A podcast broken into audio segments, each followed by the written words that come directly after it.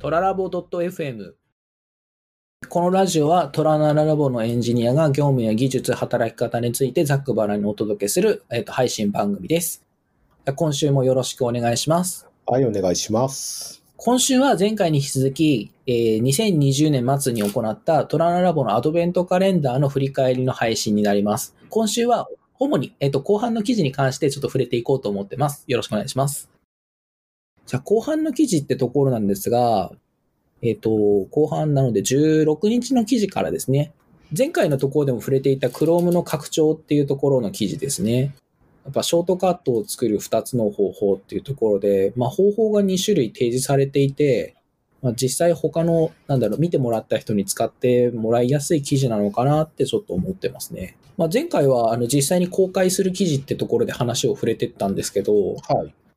普段この個人で Chrome の標準にはない機能で何か付与するっていうようなことをやるときに、はい。まあ手元でなんか試すので作ってみるのはいいかなって思いました。そうですね。各種機能、割と自分のローカルで動かす分には、割となんかパッと作れる、そんなにハードル高くないかなと、はい、思って。いいですよね。Chrome の拡張も、まあそれがなんだろう。結果的にまあ Twitter で告知するのかわからないですけど、評判が良かったら実際に公開してみてっていうところが、やっぱこう実際にどういう風に発展していくのが見えるのがいいかなと思いますね。うんうん。後半の記事の方でなんか興味があったものってありますか？そうですね。まあ、18日目にとデザイナーの人が、とまあ、記事書いてくれているので、まあ、そこは、えーまあ、どんな記事書くんだろうなって、結構前から、えー楽しみにしてましたね。そうですね。ラボとしてはデザイナーとして記事書いてもらうの今回初めてになりますもんね。今回書いていただいてる記事が、えっと、アド Adobe アニメートでのローディングアニメーションの作成ってことになるんですけど、やっぱりこう、普段私なんかだと、なんか力技で実装してどうにかしようとしちゃうんですけど、いや、わかります、わかります。それゆえにこういうふうにツールがあって、こう、シークバーでアニメーションを管理して直感的なことができるってやっぱ GUI いいところだよなと思いますね。そうですね。なんとなくこう、この秒数でこれを動かすんだっていう文字面だけで管理するっていう力技を普段やるからすごく魅力的ですよね。確かに、まあ、Adobe のソフトが必要ですけど、かなりわかりやすいですもんね。今だと Adobe は月額の課金でも契約できるんで、はい。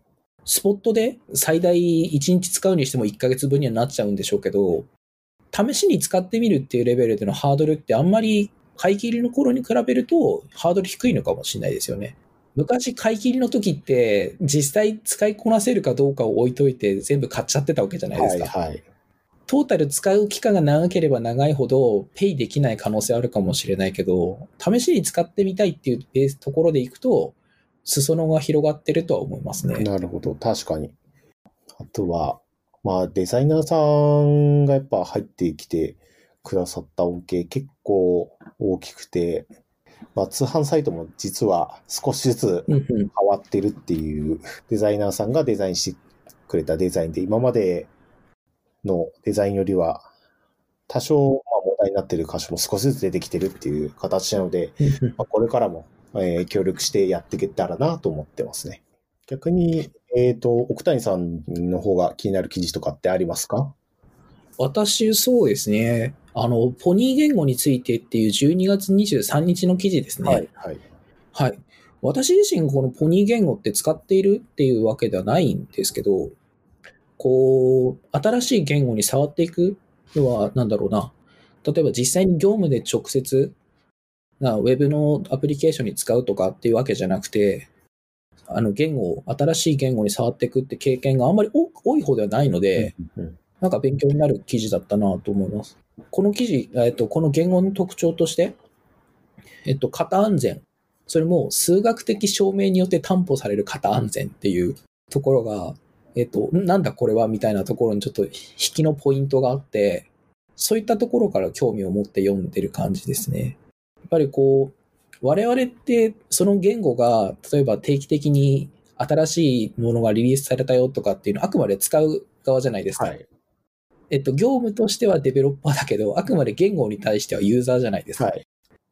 だから、そういう意味でこういう言語を作ってる人たちって、まあ、ある意味神様なので、いや、この人たちはやっぱなんだろう、なんか一つ違うところで戦ってる神様だし、すごいよなと思いますね。もう我々が何か実行するとか作るための、まあ、大地を作ってる人たちなので、はいはいいやー、尊敬しますよね。ですね。あとはそうですね。続いて12月24日のトラナララボのチームビルディング通販編って記事ですね。はい。ここは、やっぱりわ私が通販チームじゃないところもあって、はい通販チームってこういう風に動いてるんだっていうのが、なんだ、前より普段業務続けててもわからないことが分かったっていうのがポイントですかね。まあそうですよね。まあ実際にチームが分かれてるとどういうふうに業務を進めてるかまでは、なかなか知る機会がないかもしれないですもんね。そうですね。例えば、あの、チーム分割の単位っていうところで、最初にアンチパターンを示されるんですけど、なんだろう、機能と職能でこうグリッドにする感じの、はいまあ、図を出されていて、はいまあ確かにこの構造って、まあ個々人が目標を共有しづらい形だろうなっていうのが、まあ、イメージが湧くやすいんですよね。うん。まあ、それに対して対応する案件の目的で分けるっていうチーム構成の方が、お互いの目標が共共有されやすくて、あいいかなってとても感じます。うんうん。い今、磯江さんって何の、何のチームになるんですか？わゆる案件チームって言われるような、まあ通販サイトの機能改善がメインになるようなチームですかね。記事で書いてるところで言うと、あれですかね、新機能による売上向上っていうチームですかねそうで。すね。なるほど、なるほど。ってことは、この期日までに新しくこの機能を作ろうっていうのをチームで動かしてるっていう状態。そうですね。結構この記事のこの後半のところで、チームにおける開発手法のところで、スクラム開発を目標にしないっていうのもあって、はい。常に開発に追われて疲弊してたっていうのは、うん、た、た、うん、確かにわかるところがあるかな、みたいなところがありますね。であと、自己研鑽はほぼ行えない状態にあったっていうところが書いてあるんですけど、はいこれ、スクラム導入と導入前後っていうところって、磯江さんって経験されてます？そうですね。一応、自己研鑽を大事にするみたいなところからはいましたね。はい。今って週どのぐらい取られてますか？やってる案件とかにもよるんですけど、基本的に 1スプリントのうちうんうんうん1日分、まあ8時間分は通るっていうことになってるんで、そもそもそのスプリントプランニングの時に自己研鑽っていうタスクが1人1個できてる感じですね。そうなんですね。時間だけ空けてあるというよりは、自己研鑽っていうのがもうちゃんと時間として枠として積んである状態になるんですね。あ、なるほど、そうなんですね。あとは、わたわれ私が参加しているというか、私の所属しているチームでもまあそうですけど、まあ、上長とメンバーえーワンオンワンやってたりとか、はい。そういったところは通販と一緒ですもんね。そうですね。そこは、えー、もうどのチームにいても変わらないですよね、ラボは。ですね。私もなんかこう、なんだ、今、ラボに移ってきて、だいたい丸1年ぐらいになるんですけど、はい上長と定期的に面談をする、ワンオンワンをやるっていう環境が初めてだったので、あ。こんなにまめに話するんだっていうのは、そうですね。最初に思ったことですね。確かにそうですね。うん、入社当初なんて、そのメンターとい毎日やるじゃないですか。はい。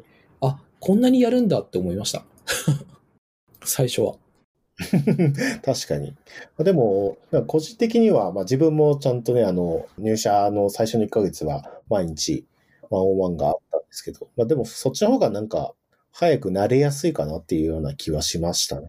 まあ、もともと前職が、なんだろう、ウェブの開発をやってた、あの、仕事をしてたわけじゃなかったんで、はい。やっぱ文化がとても違うところに来たなっていうのはあの当時感が感じてましたね。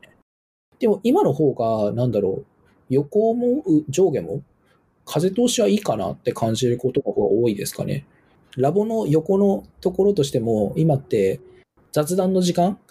はい。取らせてもらってるんで、なんだろう、今もう主主だってリモートでしか我々働いてないですけど、やっぱりプライベートでそういうことをしてるんですね、みたいなところがわかるので、うん。いいですよね。あの、下手すると、リモートになる前より、それぞれの人の話を聞いてるかもしれないっていう気がしますね。それはありますね。今のは、あの、リモートコミュニケーションっていう時間が1日15分間くらい設けられてるんですよね。ラボのメンバーには。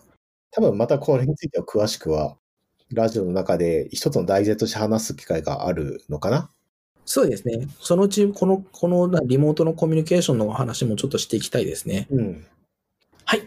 もし、えっ、と、トランラボについて興味を持っていただけたら、概要欄にトランラボの公式 Web URL を記載してあるので、アクセスしてみてください。えー概要欄には、えー今回の紹介したアドベントカレンダーのリンクもありますので、そちらもぜひご覧ください。はい。それでは、さようなら。また来週。